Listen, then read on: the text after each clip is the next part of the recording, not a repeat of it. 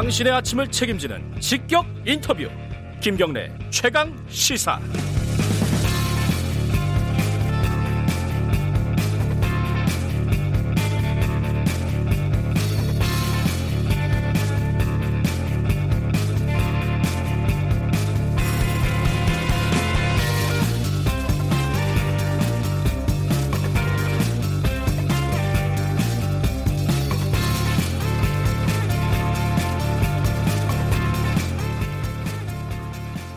네. 어제 중국에서요. 어, 홍콩 보안법이 통과가 됐습니다. 찬성 2,878표, 반대 한 표. 반대 한 표가 좀 궁금하긴 하더라고요. 누가 찍었나?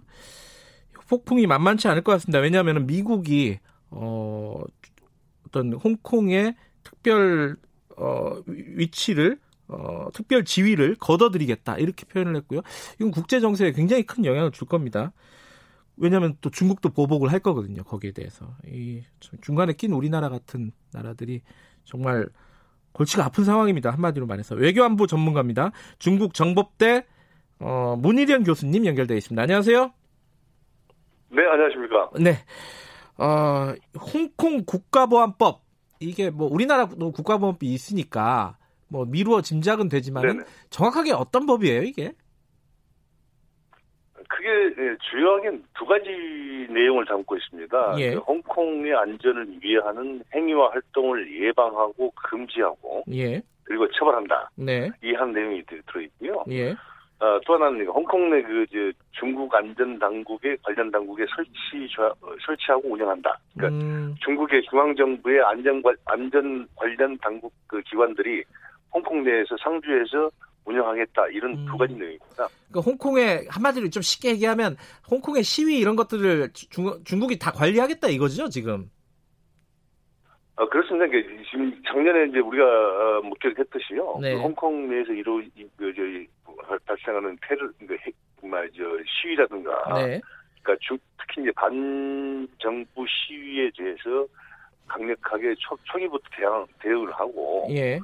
이 이런 이런 시위 자체가 불가하지 발생하지 않도록 예. 어, 초, 초기부터 대응을 하겠다 하는 게 이게 보안법의 핵심이라고 보면 되겠습니다. 예. 자, 아, 궁금한 게 그 2878대 1인데 그 반대 한 표는 누군지 나왔어요? 그, 어, 뭐, 그, 한 표에 대해서는 이제 그 중국도 이게 무기명이기 때문에요. 아, 무기명이에요. 음. 하지 않, 네, 네, 음. 하지, 하지도 않는데요. 네. 그러니까, 저, 100% 찬성을 하게 되면 이게 전혀 문제가 되니까, 그, 나름대로 사전에 어떤 arrange를 한 거 아닌가, 이렇게 음. 보이는데요. 그, 어제 반대 한 표, 그 다음에 기권 여섯 표 이렇게, 이렇게 예. 나왔거든요. 음, 그- 그런 의혹도 그, 있겠네요. 그런 예. 차원에서 보이는 거 아닌가 네, 예. 보입니다. 네. 지금 뭐 홍콩에서는 당연히 그 시민들 민주파 시민들이 어, 격렬하게 반대를 하고 시위도 벌이고 있고 막 이러고 있는데 사실 우리한테는 가장 큰 문제가 미국과 의 관계입니다. 그 미국이 중 그렇네. 홍콩의 특별 지위를 걷어들이겠다.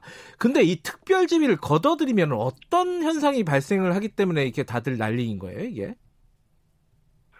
지금 그 미국이 말하는 그 특별주의라는 것은 이제 그 92년, 1992년에요. 네. 미국, 미국이 이제 홍콩 반환 5년 전에 국내법으로 네. 홍콩 정책법이라고 하는 거를 제정을 했는데요. 예. 그 홍콩 정책법의 기본 기- 어, 주요 내용은 예. 관세와 홍콩의 관세와 무역과 투자와 비자 발급에 대해서 홍콩의 최 최혜국 대우를 해준다 그런 그런 내용입니다. 네. 그러니까 중국과는 별도로 네. 홍콩에 대해서는 별도로 별도의 특별 지위를 인정해서 네. 특혜를 주는 건데요. 예. 이거를 거둬들이게 되면 네. 이제 사실상 홍콩이 누리고 미국으로부터 누리고 있는 어- 많은 이제 혜택들이 없어지고 네. 우리가 이제 특히 이제 주목을 해서 보면 이제 미국이 항상 그 하는 게 그 제재 3종 세트라는 게 있거든요. 네. 그 미국의 제 3국을 제재할 때 보면 이제 그, 그 관련 공무원에 대한 제재를 하고요. 그 네. 관련 공무원들에 대 공무원들이 미국 내 자산을 동결하고 이 사람들 미국 입국을 제- 제한하고 뭐 이런 등등이 있지 않습니까? 네. 그다음에 그 관련 기업 협조한 기업들을 제재를 하고 네. 그다음에 이제 금융기관 거기에 협조한 금융기관을 이제 이른바 그 제재를 하게 되도록 돼 있거든요. 네. 문제는 바로 이 조항인데요. 만일 이게 금, 홍 콩 내에 있는 중국 내 금융기관들을 제재한다는 거는 이제 그 미국이 제재할 수 있는 방안 하나 한 가지입니다. 그 달, 달러를 상하지 못하도록 하는 건데요. 네. 그, 렇게 되면 이게 홍콩 내에 있는 중국 금융기관들이 달러를 가지고 홍콩에서 거래를 할 수 없게 된다 그러면 네. 홍콩이 지금 누리고 있는 국제적인 금융 허브 기, 허브로서의 역할을 사실상 불가능하게 되는 거죠. 음. 근데 지금 중국의 그 부분에 대해서 예. 이제 다들 네, 그 중국의 그 언론들의 보도를 네. 보면은 미국이 그런 식으로 하면은 중국도 충분히 보복할 수단이 있다. 뭐 국채를 매각하는 등뭐 이런 얘기들 하면 건 정면으로 충돌하게 된다. 이런 시나리오인가요? 아, 그런 게 그렇게 말을 하는데요. 예. 지금 예를 들어 중, 그, 중국이 말하는데, 이제 중국은 지금 이렇게 얘기를 합니다. 네. 우리는 이미 홍콩 보안법을 제정할 때, 하라고 예. 지침했을 때, 예. 미국이 어떻게 나올 걸 다 예상을 하고 했기 때문에, 예. 한번 해, 해볼 점은 해봐라, 이러는 거거든요. 예. 우린 다 준비가 돼 있다 하는 거고요. 네. 특히 이제 금융 문제, 이제, 저희들이 걱정하는 두 가지를 제시했습니다. 이제 첨단 과학기술 부문- 부문과 금융 부분에 대해서는 우리가 미국에 뒤지는데, 네. 첨단 과학기술 부분을 열심히 노력하면 미국을 따라잡을 수 있고, 네. 금융 부분에서 미, 부분에 대해서 미국이 우리를 제재한다면 네.